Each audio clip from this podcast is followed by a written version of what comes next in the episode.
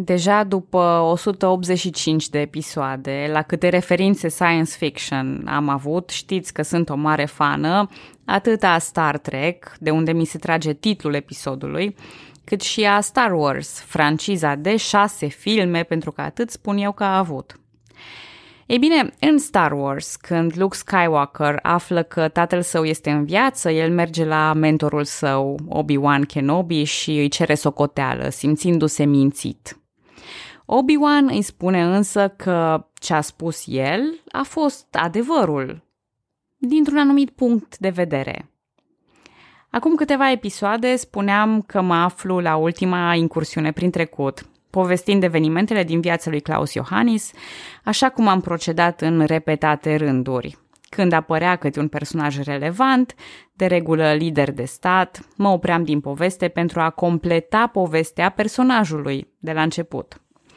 Iar da, când am spus că aia e ultima incursiune prin trecut, nu am mințit, ci era adevărul dintr-un anumit punct de vedere.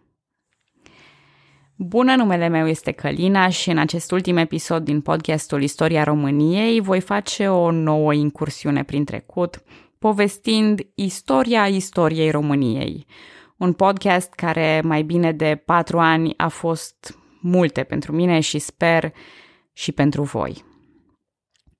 Povestea oficială o știți, pe scurt, sub o formă sau alta, poate ați auzit-o la întâlnirile cu ascultătorii pe site-ul podcastului sau ați compus-o voi din frânturi de prin episoade. În 2019 eu încă mă vindecam după unele evenimente din viață și nu eram omul care sunt acum. Printre încercările mele de a mă căuta și a mă găsi, am decis să dau la armată, la filiera indirectă, ceea ce presupunea și o probă fizică de alergare. Or, începând antrenamentele, porneam cu muzică în căști la alergări lungi, lungi, lungi și plictisitoare. Două lucruri au schimbat aceste alergări plictisitoare. Am început să particip la concursuri de alergare montană, care erau mult, mult diferite de alergarea pe asfalt, atât ca scenariu cât și ca dificultate. Cealaltă schimbare a fost în căști. Am început să ascult podcastul The History of Rome al lui Mike Duncan. Și ce revelație! În loc să citesc, puteam afla acele lucruri interesante în timp ce făceam alte lucruri frumoase, cum ar fi alergatul pe poteș de munte. Legată prin picioare de natură și prin căști de istorie, am început, într-adevăr, să mă regăsesc și să cresc ca om. Dar asta nu e istoria mea, ci istoria podcastului. Ajung așadar în 2019, în momentul în care am terminat istoria Romei. Încheiasem cu succes și primul meu concurs montan cu obstacole, un fel de Spartan Race românesc. Dar cei care ați pățit ca mine, adică v-ați căutat și v-ați găsit pe undeva, știți că această căutare nu se încheie în fapt niciodată. Sfârșiturile, așa cum a fost acel sfârșit al meu din 2019, așa cum este și sfârșitul de astăzi, sunt mereu noi începuturi. Iar eu am căutat să mai ascult, să mai învăț, să mă mai găsesc. Poate în Imperiul Bizantin Ascultasem câteva episoade de podcast despre Bizanț, dar nu era istoria mea. Printre sutele de creatori de conținut, formula lui Mike Duncan fusese copiată cu succes în atâtea țări, iar eu nu găseam nicăieri istoria României. Aici a intervenit și soarta. Exista istoria Moldovei a lui Nathan Garștea, pe care am consumat-o imediat, nu găsisem însă la acel moment podcastul de istoria lui Dorin Lazar și Sergiu Motreanu. Despre ei am aflat doar când aveam deja șase episoade publicate. Mă bătea gândul tot mai mult să-mi asum eu un asemenea podcast. Aveam puțină experiență radio, știam un strop de editare audio, îmi plăcea istoria, dar nu credeam că sunt potrivită pentru un asemenea rol. În cele din urmă, cât fimiul s-a dat pe mașinuțe, am cumpărat un microfon prost dintr-un supermarket și m-am gândit când voi avea eu timp de așa ceva, cum să mă trezesc eu dintre toți oamenii autori de podcast. unde mai pui că subiectul cere pregătire serioasă, cu ce să mă prezint eu în fața oamenilor. Și am lăsat astea în spate, realizând că nu vreau să fiu istoric profesionist și să prezint istoria profesionist, ci vreau să mi-o povestesc întâi și întâi mie.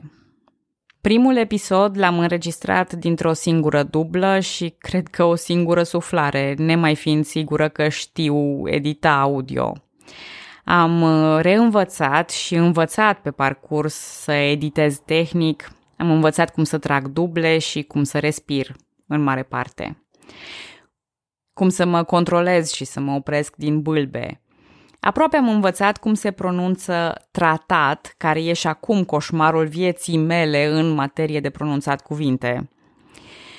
Da, am greșit gramatical și am greșit pronunții, dar podcastul ăsta a avut mereu sufletul meu. Suflet pe care l-am lăsat cu greu să intre în podcast, crezând la început în iluzia unei obiectivități perfecte. Mi-am schimbat modul de abordare și m-am schimbat și pe mine pe parcurs. Am schimbat și publicul, am conștientizat asta la primele comentarii negative, care pe mine m-au umplut de bucurie. Dacă existau comentarii negative, aceasta însemna că podcastul a ajuns dincolo de prietenii mei, dincolo de aceia care mă plac și îmi protejează și mie orgoliul. Primul hater a fost una dintre cele mai mari bucurii ale mele. De-a lungul podcastului am fost și la televizor, am făcut întâlniri cu ascultătorii, am trecut prin pandemie, prin schimbări ale vieții, prin greutăți și prin situații comice, dar podcastul a fost mereu acea îndatorire a mea față de voi, pe care nu o puteam neglija. Cu vechiul microfon îmi puneam o păturică peste cap ca să mă acopere cu tot cu microfon, că altfel nu puteam izola fonic. Vara mă topeam sub păturica aia. Am scris și am înregistrat când copilul meu dormea sau era plecat 15 minute cu sora mea până la magazinul din colț. Am înregistrat și la două noaptea și cu prosopul în cap și cu pauze să mai pun câte un pahar cu apă, să mituiesc cu ceva dulce, să zbier mai încet desenele sau să masez o burtică bolnavă. Lucruri care nu apar pentru că ele nu trec de editare, dar s-au întâmplat și au fost acolo. Normal că am râs când mi-a sugerat cineva să facă episoadele video.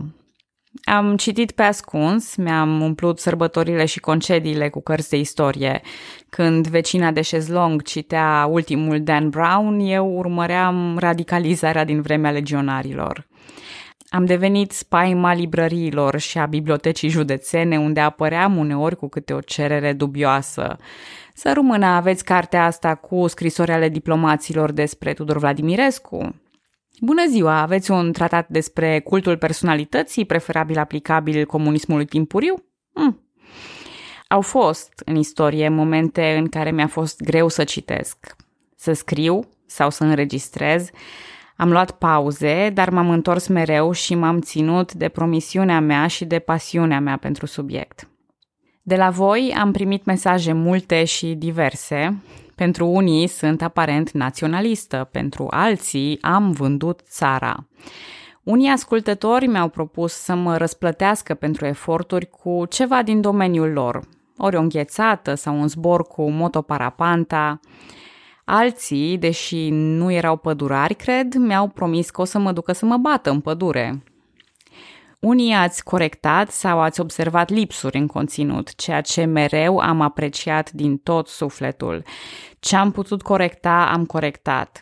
Din păcate sau din fericire, ca orice lucru uman, și podcastul a fost imperfect.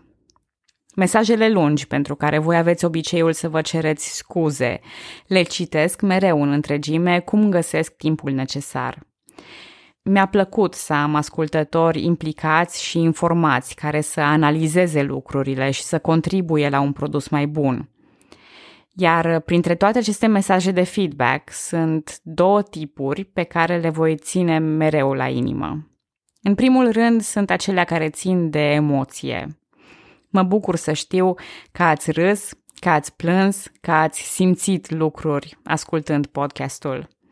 Din punctul meu de vedere, a fi român nu se rezumă la cetățenie, la genetică sau la opinii politice, ci la emoția comună pe care o simțim.